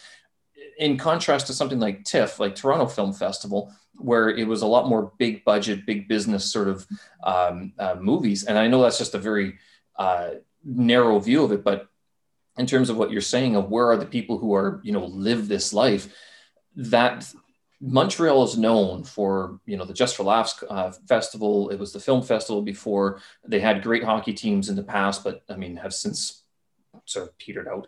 Uh, but yeah, I mean, it, it used to be such a great cultural icon and it's sort of just sort of slowed down. Maybe because people just got older. They're like, you know what, we don't need to work so hard anymore. Why are we? What are we working so hard for? You know, let the people in New York or Toronto do it instead. We'll just, you know, sit here and chill out. Montreal is very affordable compared to New York. I mean, it's much more affordable. That's true. I was surprised at how much uh, I was paying six hundred dollars a month for my little bedroom. Uh, that was very tiny, but it was just down the street from Schwartz uh, and uh, Le Main, the uh, the hand or whatever it is, the uh, uh, the two um, roast beef sandwiches places. Yeah, yeah, yeah. I, I, I, I, was like right down the street from Saint Denis. I was in the uh, I can't remember what district it was, but it was just a fantastic place to be. I'm like, why don't I just live here? Um, yeah, yeah. The reason I didn't stay, uh, other than the fact that I wasn't really offered a job, unlike you, you were offered a job in Montreal, um, but with I had a job already lined up in China. And when I was talking to people about living in Montreal, they said you it's cheap, but there's not as much, uh, not as many opportunities to make money. They're just, I mean, your your prices are higher, but you're not going to have as many students. Whereas, like if you move to a place like China or South Korea as an English teacher, mm-hmm. you're going to be able to find that much more clientele to work with. Yeah. But and how do you, like uh, you work uh, you still work as an ESL teacher right in china that's mostly yes we do a lot of uh, language consultation work basically helping uh, students clients people of all ages uh, figure out their their english level uh, and sort of guide them in the best way to sort of attain because a lot of them are going to go overseas and study. So what we do is we're basically just the gateway. We it's very yeah we are not the final step. We are we enable them or help them sort of uh, set a milestone in their in their language journey. And then they go do the university uh, basically because they either have to prove their proficiency or they uh, they just want to you know know what level they are at at right now so they know how much more they need to go uh, basically. And that's that's all i do. But yeah it's not it sounds great but it's kind of a can be boring at times. It's not as fun as being in a classroom full of students because we meet a lot of people one on one, but uh, um, I don't miss teaching large classrooms.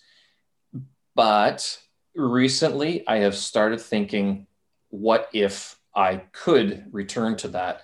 What would I do? I don't think I'd work with kids. Uh, I know that you work with kids, and uh, I did want to talk to you about your your ESL business in New York.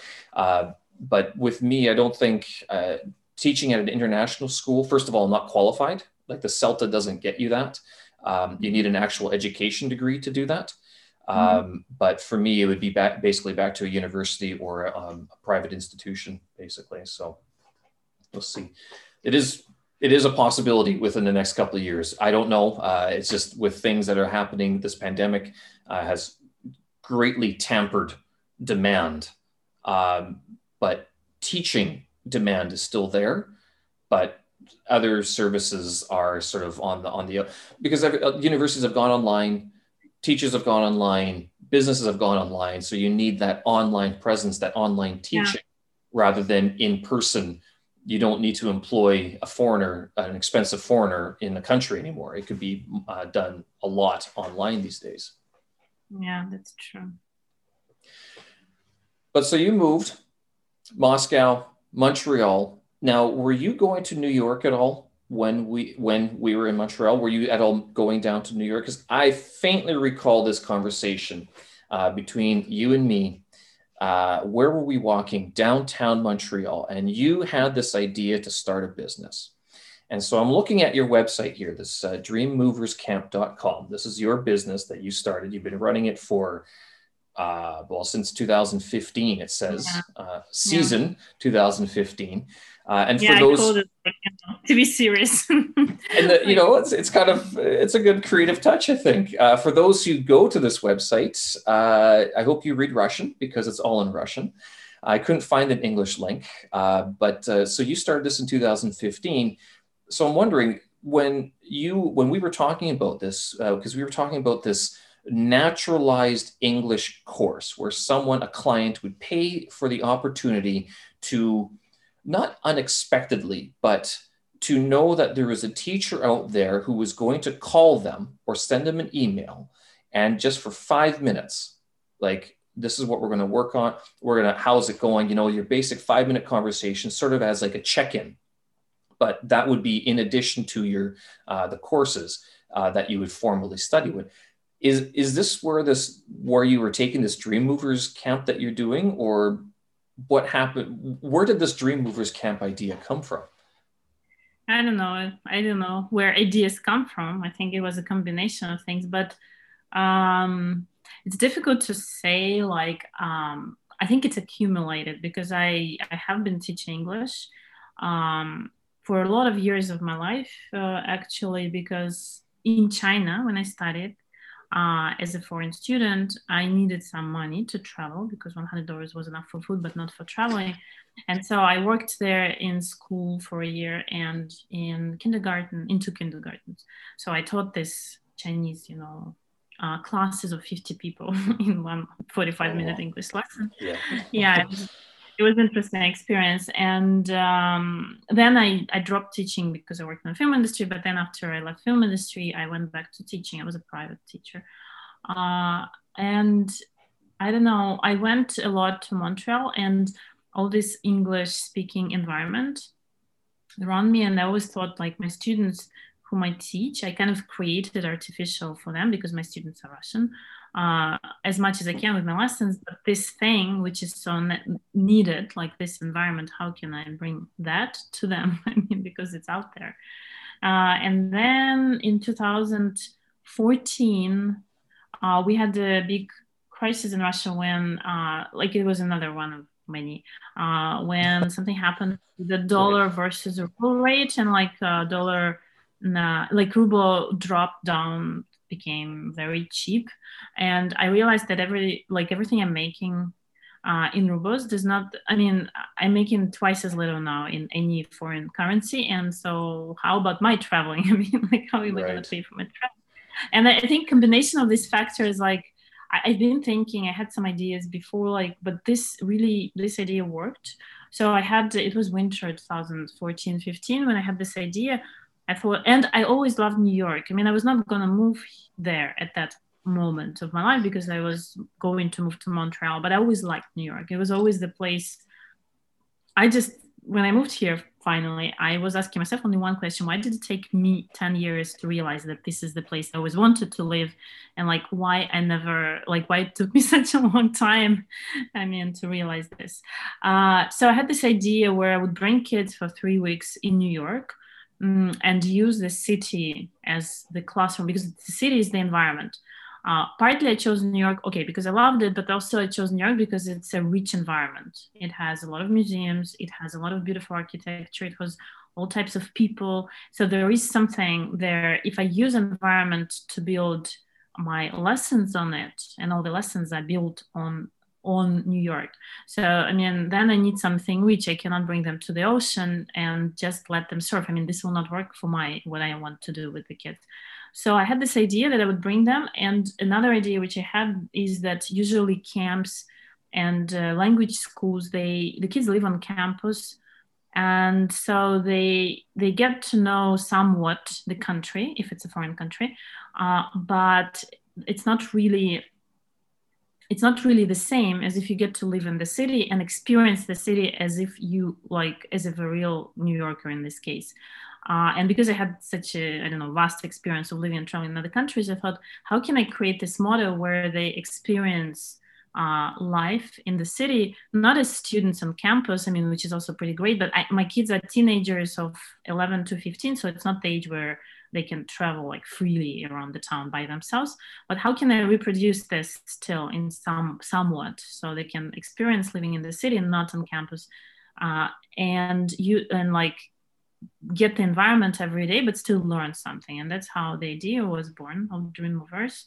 Uh, and the, the, the name, it was, uh, it's another story how it was born, but uh, in many ways, it's like philosophy of my camp because I also thought that New York is the city where all the people come here to realize their dreams, whatever they are. And this is a good place to talk about the philosophy of dreams and like what does it mean if you want to do something in life. And I think teenagers is a good years to talk about this. Like if you want something in life, how do you understand you want it? How do you I mean, what do you need to do to realize it? It's not just sitting and dreaming and so my first camp uh, i had because i had experience of organizing uh, film shooting abroad so the idea of bringing kids to another city did not scare me maybe as much as it would have scared other people. I, I just really um, in, in the film industry i moved from like translator to director's assistant but then i was producer's assistant coordinator and then i became like in my last movie i was like I, I had the function of line producer. I don't know what they put on credits, but so I, I knew how to make a budget. I knew how to make a film shooting schedule. So I had these uh, skills, which were pretty useful at the start of your business because that's what I did. I, I, I, counted, okay, if I rent a house and put the kids there and like this number of kids, how much money do I need for three weeks? So I made a budget for this. And then I tr- like um, I thought lots of it's fine. The funny thing is that when I got this idea, I in my life I was in New York only three days. So basically, I did not know New York, but I thought like, you know, uh, of course it's like a great city. And what's the problem of you know you have internet for for all the research and everything. Um, I had a, like the idea was there. Of course, over years it became um, I don't know. It, it's now a solid program with certain approach and stuff but the first time when you're doing something it's just you know experimental. And i thought um, i had an I, I, taught mostly students from upper middle class uh, families in russia. And i also knew i think what also helped me with my idea i knew um, because i was like very closely communicating with them. So i knew that when their parents paid money and sent them to schools in england let's say or in malta i knew what were things they were unhappy with and I knew what they didn't like. And so I thought, okay, maybe I can offer something which will be different from this experience because I'm not in any way competing with any foreign language schools. It's not, I, am doing something different. Uh, and uh, so first students, I, I, I, was selling to the parents of my students. Uh, and uh, the first, my first client, his parents gave him this trip uh, for his birthday and he was the first child and i needed like in my uh, like in my estimate i needed five people to make it work. Uh, so when they gave him for the birthday i thought okay if i if i'm not able to sell my program to five people uh, i would take this one guy because they gave it to his birthday. So I cannot like, you know, dump him and say, you know, sorry, yeah. this year. The, oh, that'd be terrible. I would just take him, we'll rent an apartment and I would show him New York, you know, like I was so, like I, I so much wanted to do it. Nothing could stop me at this point. And so, but then I had in my first uh, camp, I had how many, six people, I think. Uh, and all of them were either my students or I used Facebook and Instagram and like I sold it to people.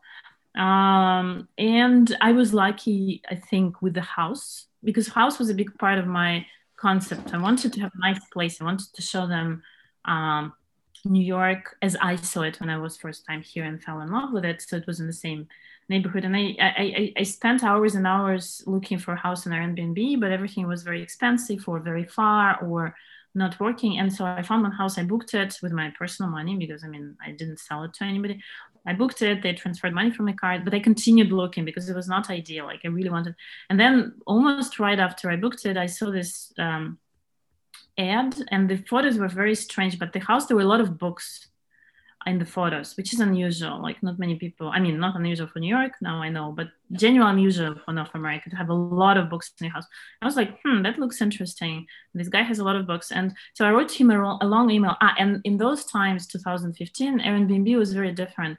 Now it's a business site where people mostly rent not their real own houses, but they buy, they invest into properties, and they rent them out on Airbnbs. In 2015, it was not the case. Yeah. Airbnb was really there as a site where people let other people in their own homes mostly there were no like there was no such thing as you know renting out your secondary or third property on Airbnb. Yeah, rental properties. So the idea, yeah, the idea of letting in a group of teenagers from Russia for three weeks into your home in New York also, you know, uh, was kind of like it was bold because it's your house. Uh, you don't know what these people. So I, I, had a very long like letters I wrote to people. They were I mean messages on Airbnb, but basically they were like long, long messages. I explained my idea like that.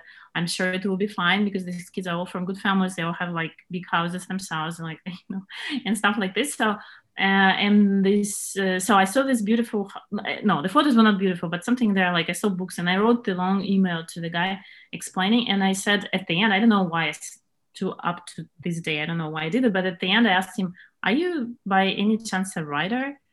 Uh, and on airbnb you don't have as like you don't until you pay you don't know the details so i could not google him or i mean there was no maybe google photo search like it is now or something so I just didn't know. And he wrote back and like he said, "Do you know me?" And I said, uh, "No, I don't know him." but it was just a wild guess, and I don't know why even I asked this question. But like, yeah, he turned out to be a writer.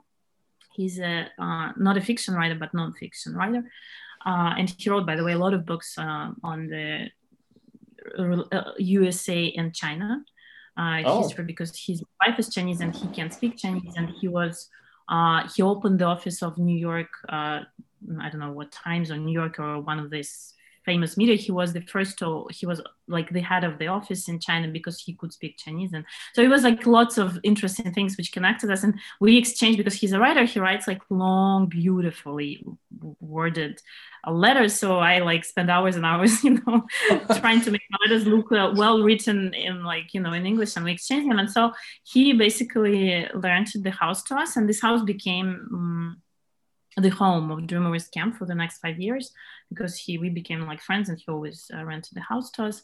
Uh, it's in a very good neighborhood in Brooklyn, and um, yeah, and so the the first time it was all experiment, which worked well.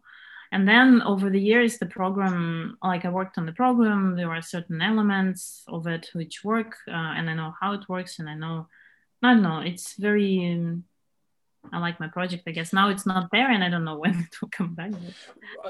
You're on hiatus right now because of this uh, pandemic that's yeah, been enforced yeah. upon us. So then, what when you say there's the elements, what are the elements of your your camp? Like, what do the the kids go through? Uh, so the elements are uh, New York is the biggest element. It's the city and what it has to offer, and what it has to offer are all these museums and uh, beautiful uh, things here. So the program is built like they have lessons in the morning uh, because they are Russian, up to now, they were Russian kids mostly who um, came to New York and they want to practice language, but of course, not only. So my lessons, I created them all myself and they're built on um, everything we're going to do here. So I use the elements and the language and the vocabulary and whatever of the things which are which are then the things we do. For example, uh, we go to 9-11 uh, museum and memorial and before this we'll have a lesson about 9-11 so and then after this we'll have a, a like a dreamers hour it's called the evening something when we will close up this team so everything which is happening to them there are no lessons out of the books or not connect everything is connected to what they live through here to what they see here. And uh, it's also connected throughout the day because in the morning they would have lesson uh, with some information, with some words, with whatever, then we'll go there. And usually in the museums or wherever we go, we have personal um, like I, I hire people who do things with them or it's a personal excursion like not with other people. So um, so very, very, often it's a workshop where they have to do some things. It's interactive in the museum. Uh, and then we have a, like in the evening a recap where they have like it's i use a, a lot of like we use creative writing and uh, they create things they write they draw i don't know they prepare projects. So i use new york as as the the everything which gives us material for studying sounds like it's an actually practical school curriculum that you've come up with something that most classes completely lack doesn't it? Yeah I, I, guess so. So this is one element then and like it includes museums and visiting. The other element is uh, a creative project and it's either a filmmaking or a theater. Uh, filmmaking because i mean i have this experience and because i think it's super cool for kids and because new york is a very it's a beautiful background for filmmaking and i mean lots of films it's just created to, to be filmed. Uh, so we work on the project that we have a person like who works with them but i can guide them through. Um, and it's a very interesting process as well because we we become a, a, shooting like i don't know film crew. They have different roles. Uh, i tell them they lots of them don't know what film industry is about and one of my ideas when i introduced filmmaking was because when i started working in filmmaking I was like, why didn't know like why nobody told me there's a whole part of life with I mean such great jobs there and like I did not know anything. Uh, of course nowadays I think most of the kids know more because like i don't know everything is much more uh, transparent much more but still one, yeah much more connected. But it's one thing to know and the other thing is to really record the sound on the set for like two days of filming. It's very different. Uh, so they have all the roles which they um, like assign themselves whatever they feel like doing and then i tell them that now it's your responsibility guys you have to create a film if you don't we will not have a film i mean i'm not uh, and then I give them the responsibility, and then it's very interesting to see what they are doing with it, how they are going through, how they're dealing with difficulty. So there will be person who writes the script, they brainstorm. That is, there will be person who will be responsible for, uh, I don't know, the props. There will be a person who will be responsible for recording the sound. So I, we ha- they have different roles: actors, director, uh, the camera person, and uh, it's a lot of work. Usually we have two days of filming, uh, like full days, usually 12 hours because it's never film. like it's never shot in the time plan, uh, especially with kids. And and then they realize that it's very difficult. It's work. It's a lot of work. But then at the end, uh, we have a film, usually five to eight minutes. Everything is in English, of course. They communicate in English. They write the script in English. They film in English, and then um, they have this product which is made here and it's nice. It's uh, one thing, and the other is the theater, and but it's not um, classical theater. It's improv theater, which oh, okay. is called playback theater. Uh, I am myself a member of a playback theater company. On top of all the things I'm doing, I, am also a playback actress, a playback theater actress, and conductor. Uh, and so I, when I started doing this playback, I thought, wow, it's great for English uh, learning because in classical theater you learn uh, you, you get the words you learn this role and you act it out. Basically it's great it develops some skills but that's only limited number of words you can I know learn. Improv theater playback theater because there are different types it's very different. The idea of playback theater is that um, the audience come and they are sharing their stories and the actors on stage play the stories back. They just listen. There's a conductor who asks the questions uh, who kind of guides this whole process and then the actors without uh, any preparation without any discussion they just play it back. So i thought wow it's great for english because you get to share the stories you get to listen to english spoken you get to tell your story and um, we don't of, like we don't always prepare the playback performance in the time we have but we do a lot of improv games and a lot of improv exercises and they are all great for team building for opening up for creativity for feeling more in touch with the language you're speaking for like speaking this language to express yourself and not just you know to so it's it works well. So playback is that an actual theater troupe or is it like an educational theater troupe? It, which way does it go? Playback it's a method which is which has this name. And in the case with uh, with the students uh, like in the camp, it I have a person who ha- who who has oh, a lot okay. of experience teaching playback uh, to kids, to teenagers, and with each um, group of kids, it goes differently. Some are able in the time we have to go from zero to performance, like to playback performance, where yeah. able to act out stories. Sometimes we don't like we can't do it uh, if the kids are young or something and they just do a lot of playback exercises and playback dialogues and like i mean improv um, things uh, because playback uh, it's improv theater so yeah so this is another element right because i was thinking that because you were part of this playback theater group that's based in uh, moscow as well uh, yeah. I saw, I saw there was yeah. a, so that that's where you got this idea to apply this sort of improv improvisation to the, yeah. the classroom. So are you combi- your your playback English lessons are they this uh, taken at the same time as the the Dream Movers camp or is it two separate elements? It's part of the Dream Movers program. Yeah, it's just some seasons we have filmmaking. So they have these lessons, they have uh, museums, and they have creative uh, project going on all at the same time. It's part of the program. So some seasons creative project will be filmmaking, some seasons it will be playback theater. It depends on the year and on the I don't know, on different factors. Yeah, it all goes at the same time. What happens to the the movies? Do you ever post them, or are they sort of given to the students and let let to sort of be in their? No, own... they're all on my site, so you can see them there. They're all, by the way, in English, so people can understand them. They are maybe it's not like I don't know. I need to work on the site structure. I created in 2007, maybe so, but they are hidden in the seasons. Like each season. Oh, okay has its own page, and each season, if they produce a movie, it's there. Uh, and they we usually have the last night of the camp. It's a premiere of the movie. It's when they see the movie for the first time. Oh yeah.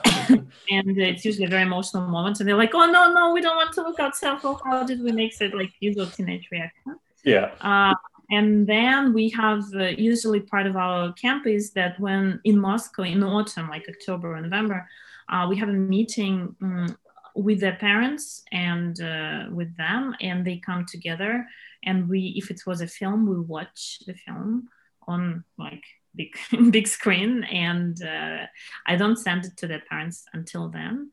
Uh, it's kind of a premiere for their parents um, and uh, yeah so what's the parents reaction to this? Uh, what, what do they think of it?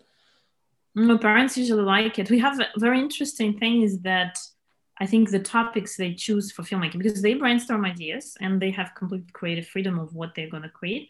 And I, from my like experience of uh, so far, uh, they use um, filmmaking in many ways as like um, how to say to deal with the processes uh, of I don't know. It's in like uh, our last movie was all about death. So the main characters were kids who left like they ran away, and there was a killer who kind of killed them but if you like if you go one step above all this you understand that it's teenagers dealing with the questions of death with the questions of separation from their parents but they do it like in the creative form and they like live through this. Like the main characters are kids who have no parents or they have very unhappy families or stuff. It's not the case of the kids i'm teaching but it's the way they kind of deal with their reality creatively. It's very interesting to you know it's a very heavy subject. um, yeah, parents have different reactions. In the last movie, I knew some parents would be um, not so happy with the roles their kids had got to play, and it's they choose themselves. It's not like I say you're gonna play this role. I take minimum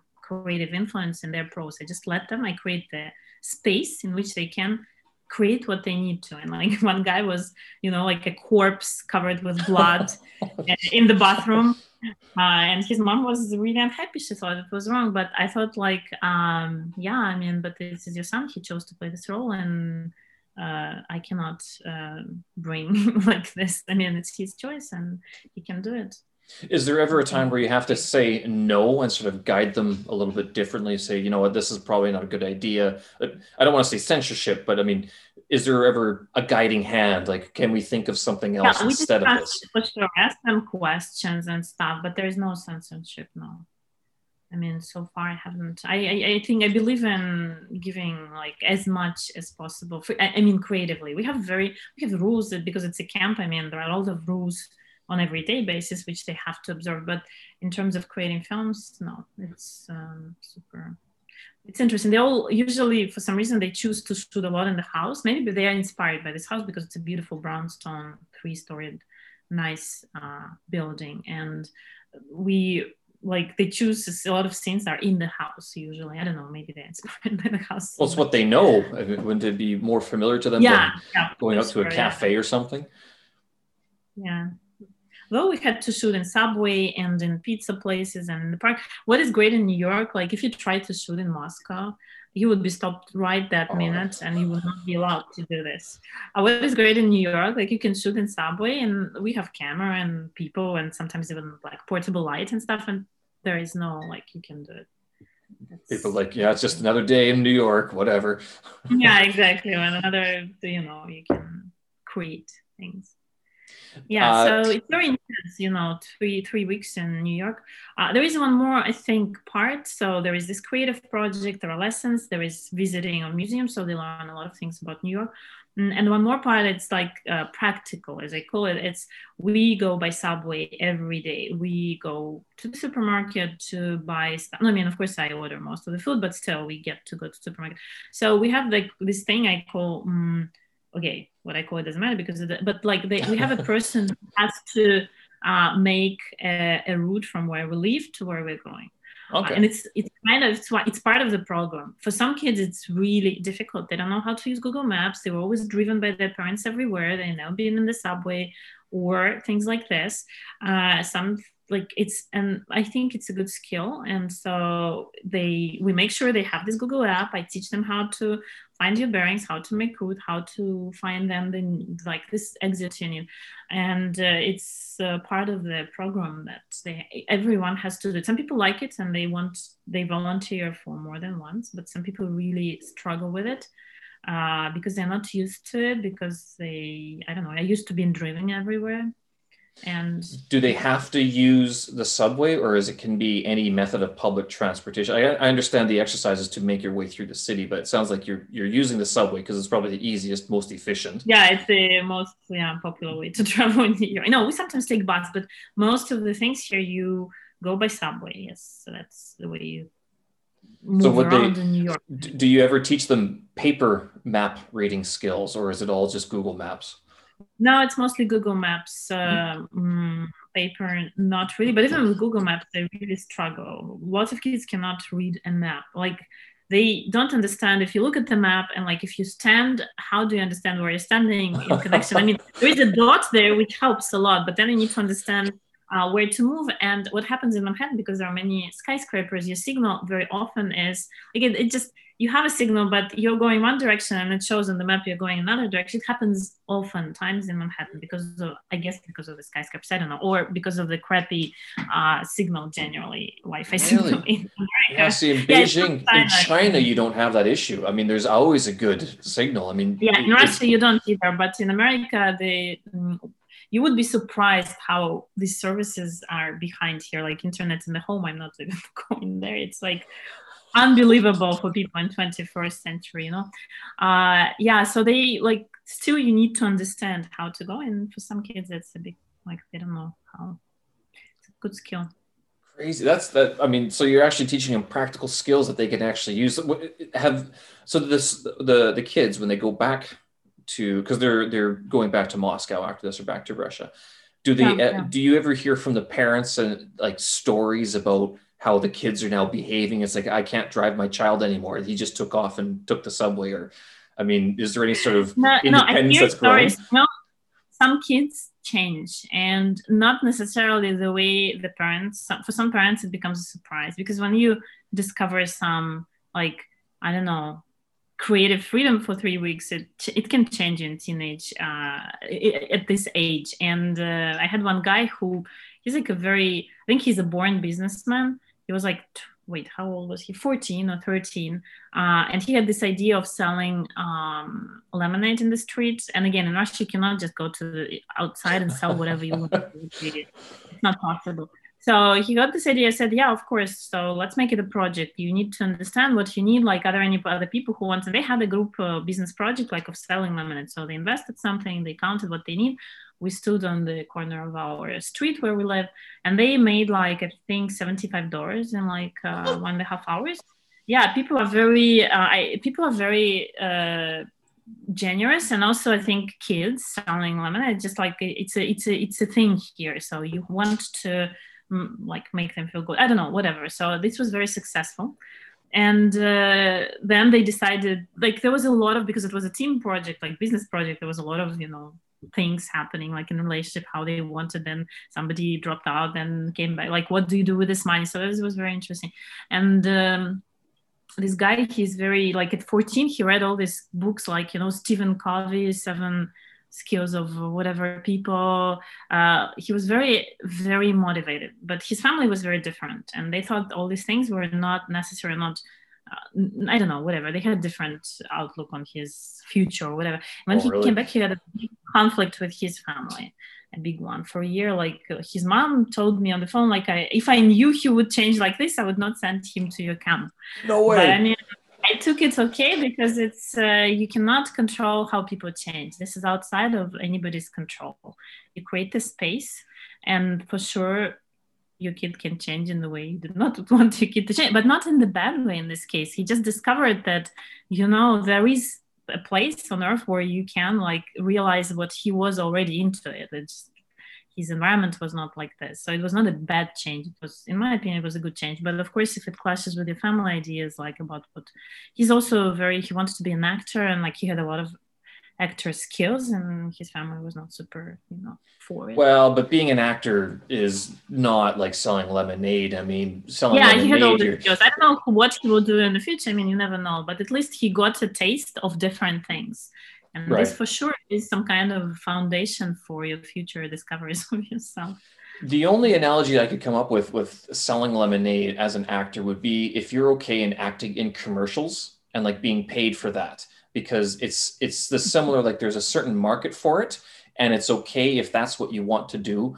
but if you have dreams yeah. to take on starbucks you know selling lemonade okay yes maybe in 25 years when your biography is written we could cite that as the beginning but there's so much more that's involved in the process of becoming the lemonade stand that took on starbucks whereas you know yeah. same with an actor i mean you can find work as an actor and I mean, you're surrounded by them in new york i mean people who are just working a job as an actor doing those little bit parts but i mean yeah. to make it into the the feature films i mean it's a it's a very different life. Mm-hmm. it's a very different commitment of uh, time and energy. Uh, are you teaching most of the same kids or do you have kids because uh, you talked a lot about the, the kids coming from russia. Do you have kids from any other places? No i mostly when i like uh, i teach i still teach now. It's online uh, russian kids. Uh, that's my main target audience. Um, when I moved to New York, uh, which happened not such a long time ago, only one and a half years before pandemic, uh, my idea was that now when I live here, it would be much um, easier in a way to uh, do my camp because it's like I lived in Russia and I organized camp here. It was kind of adventure, right? Adventure okay. type of business. But I thought if I'm here, it would be easier to also maybe to promote my camp internationally because finally I'm here, I'm based here. Like I can, I had the Russian company, I still have it, but I can have a company in America, and uh, then it's a different thing. But now with the pandemic, everything, I don't know what's going to happen. Yeah. And I'm just waiting to see uh, because I don't know when the world will be open and when the kids will be able to travel freely for three weeks, you know, from other country to another country. So, uh, meanwhile, in autumn, I tried the virtual kind of equivalent, not equivalent because it's you cannot make an equivalent of three tough. weeks. Yeah, but I tried some kind of I called it vir- virtual adventures of the. So I used videos of New York as it was. I mean, there was Halloween, there was autumn, there were museums were open, so I went to museums and filled in some things there for them. Uh, I used the mixture of this uh, the, like some lessons which you can still teach online yeah and i used actually playback techniques i, I worked together with a guy who's playbacker here and uh, we did some improv games because playback theater moved online as well now i'm part of my playback theater in moscow and we do online performances actually mm, so it was okay um, like I, I did it it was a two hour session i did 10 sessions for one group as an experiment. I invested lots of time in it because making videos and like creating a new thing, it's uh, I mean you need a lot of time. Uh, I think it can it has potential to grow uh, because like videos and being here, it's still to some extent and and like you can do it 360 like there are things I can improve it technically and stuff. But part of me is just struggle. Like I, I, I see potential there. I think it can be developed because it was a course based on New York reality, using the videos, interactive, still with creative side, everything which I like. like and it let the kids be creative, speak uh, English, learn new things, learn new words, and like it has potential. But part of me is struggling with this because everything is online, and I like being like in real in person time with kids. Yeah. I, yeah but i understand that if this reality does not come back let's say in another year i i really have to like this is a solid idea and it can work i know a lot of things are happening online right now and it's also difficult maybe to sell things online and also what's happening in russia right now it's russian is a very different place because everything is open there and life is normal uh, but New York, yeah. capital of the world, closed. Yeah, compared to every but other place, it's like very different. Russia chose a different way. They did not close much. Most of my friends there had had COVID, so they just like now it's just as if it's flu. I mean, everything is open, theaters are open, cinemas are open, museums are open. People have normal life. Um, so for them, um, this online kind of it's a little bit strange maybe even right. because you can send your child to a real camp in russia i mean it's not the camp in new york yeah but it's still a real group of kids they go to schools there so um, i don't know to what are extent. you able to go back to russia to go back to moscow and who knows maybe run a three week intensive program in moscow itself that's a good question. I technically I am, and by the way, New York and Russia, even in the worst times of pandemic, like in the worst uh, when in New York there were worst times when lots of people died, it was always open. Like you could always travel between Russia and New York. It was never closed. I don't know why, oh, but okay. I, due to my like status and document situation, I cannot go to Russia right now, and I don't know when I will be able yeah. to go back but yes theoretically i can go and you know run something there i still am playing with this idea of videos uh, i think it can be done and maybe it has potential not only for russia but for some other countries as well because uh, imagine how many kids all over the world would like to travel to new york but let's say they can't right now or they can't ever because they don't have enough money yet and like videos with some kind of interesting program can be like potentially good.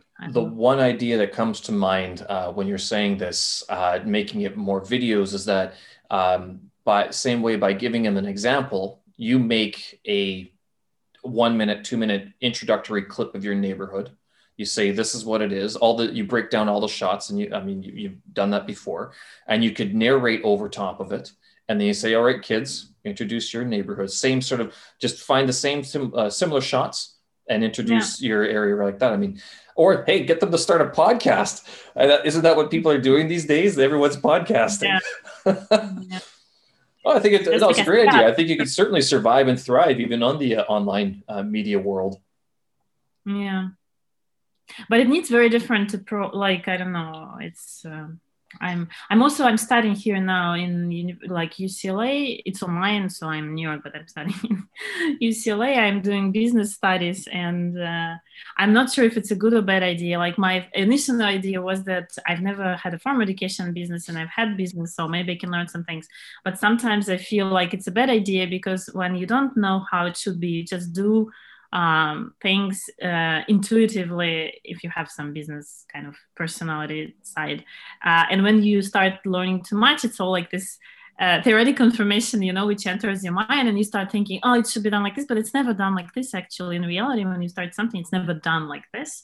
Only if you're not starting a big business, which is like you want all this investment and you go round one round. So apart from this reality, everybody starts in business somehow. I mean, how they can intuitively making lots of mistakes and stuff. And sometimes I think that learning, like I don't know if it's good, it just uh, makes you learn how things should be, and they are never in like how they should be. Most yeah, it's always different. So, uh, how long is this program uh, that you're taking? Is it a uh, one year, two year program? It's a one year program. Yeah, it's a one year program why did you decide to go back to school? Like, te- not you didn't really go back to school. You started going. You, have taken an extra program, but you're not actually on the campus uh, at the moment. So, what, what was the uh, impetus behind that? No, originally I was I wanted to go to Penn University. They have a master, and I was even admitted there. They have a master oh. which is called Education Entrepreneurship, and my idea was that I want. Um, uh, it's an interesting program because it's one of the few programs in the whole America, maybe the one and only where it's entrepreneurship for people who do education. Because MBAs and stuff, it's all great, but it's not for education business. Yeah. I mean, it's very different. Um, and Those are more for corporate life. I mean, that's if you want to yeah, become exactly. a manager. And, yeah. Yes, and it has nothing to do with my reality. Uh, this one has a lot to do because Penn is also famous for their education. Like they're one of the leading schools here in terms of everything they do education wise. Uh, so I was accepted there, but then like in March, I was supposed to start in mm, in summer, last summer, but then pandemic kicked in and uh, uh, they moved online and with the pri- and the price stayed the same and the price oh, is really geez. big. And i was like uh, i'm gonna pay this money for a year of online education. Um, so i dropped out. No i mean i said no i'm not going there. And uh, mm, and I still like I need it because my visa right now I am here on uh, on a student visa, so I have to study in a way. And so I decided, okay, what can I do while pandemic is there? And I cannot study in the university, so I found this UCLA program. It's pretty interesting, and I get some ideas there. But sometimes I'm like doubting if it's is it the same? Is it a similar program or is it uh, uh, very different? No, the other in Penn it was it was masters, and in UCLA I'm doing like it's called certificate program. So it's okay. uh, a program with a number of courses for people who want uh, who are working already and they want to either change their career or get some more uh, like knowledge in certain areas. I'm doing business administration with the concentration in entrepreneurship but nothing focused on education, which is what the no nothing, and that's I think the element which is missing for me big time because I mean business is nice, but lots of things like it, business and education, it's uh, it's still business for sure.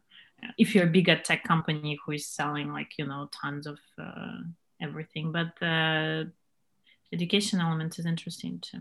I don't know when this program is over, I will see what I will be doing everything is changing now in the world. You have to adjust. You know, everything you planned, it does not work the same way as you planned. So. Yeah, it's it's, it's vastly changed. Uh, so then, with your uh, Dream Movers, is this part of a larger educational company empire that you're trying to set up? I mean, or is it because uh, when, when, you're saying that um, with the masters, the MBAs, they go and work in corporations, usually to look at venture funding to you know list yeah. on the stock market on a stock exchange is that something that you'd be looking at or are you still looking to keep sort of smaller groups, uh, more personalized education, or how is that going to work for your your school?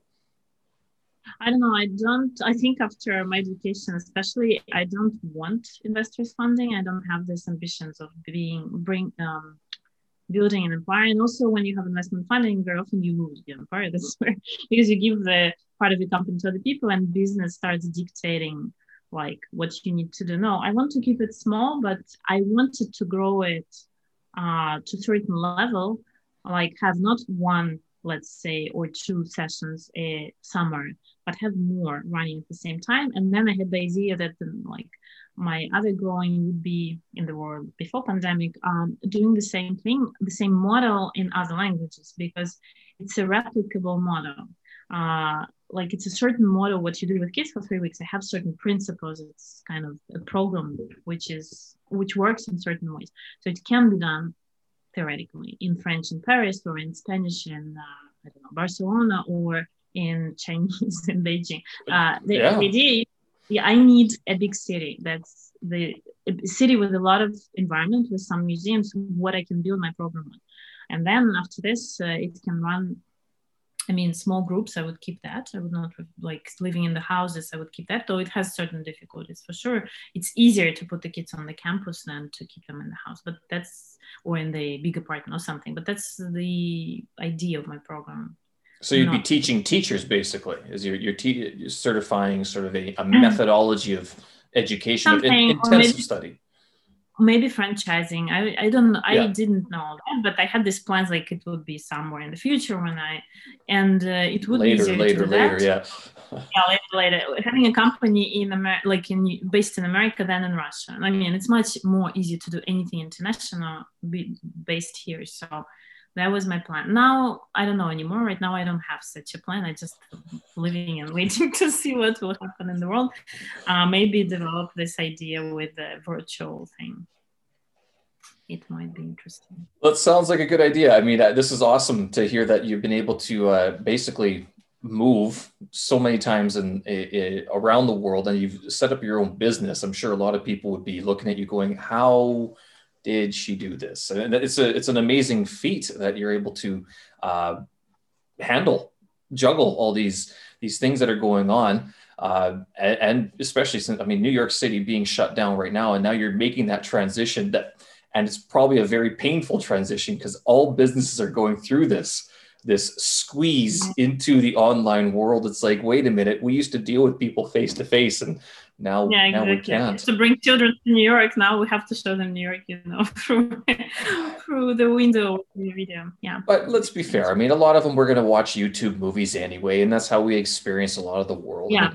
I mean, uh, what it, I'm sure it would work in Beijing if you ever decide to set, set up shop here. Uh, I'm sure you could find someone who would do it. Uh, I know that um, the a lot of the China has cracked down on its English teachers recently, so they want people of a certain education level, and they all have mm-hmm. police background checks and everything. So it's one of those things. I'm sure there is a go getting uh, Chinese individual or even a foreigner in Beijing. Not that I'm hinting anything, uh, but uh, in terms of setting up a, a, a similar uh, school here in Beijing or Shanghai would probably be another place uh, that that would be a, a good place. Great. Uh, the Chinese language is much more popular now. It was not then, but now lots of people over the world are learning Chinese language, and yeah, I think it could work. I mean, it was one of my ideas, but let's see how what the world will bring us in terms of moving. Yeah, I don't know. It's sounds very exciting, but when it happens, it's part of life. It is exciting, uh, but also it just happens to you, you know, like um, I guess it's a big change, really. Yeah, when you move uh, through cultures and through, uh, you know, languages and places, but it's interesting. It's the way of life. I don't think New York. I don't have a feeling New York is the place where I'll like. I don't know. I don't. I think it's one of the most. I'm sure I will live somewhere else as well. It's just where? Where else could you go? London. I don't know, but life offers, you know, different things. I did not know, by the way, I would live in New York. Um, it's funny. I always I, thought I would live in yeah. I did not living, didn't end up living there, but you know. I, I didn't think I'd live in Beijing, and yet here I am, six years later, still here. Kind of surprised. Yeah, actually, six years is quite a long time. I remember I was CELTA course, and like it was just the beginning of stuff. No. Yeah, that was uh, that was an interesting. It was a good course. I learned a lot, uh, quite a bit. Yeah. All right. So, uh, if people want to get in touch with you, uh, where do they go uh, to uh, follow you and get in touch with uh, your services, what your, your online education services? I have a Facebook account and Instagram. The problem is I it's all in Russian because I mean I mostly write for Russian people who are my clients or just for Russian people.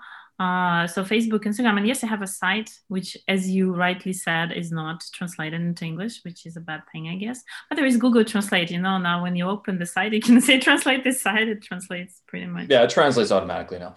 Yeah so yeah i guess my site my facebook page and my instagram would be the places. All right.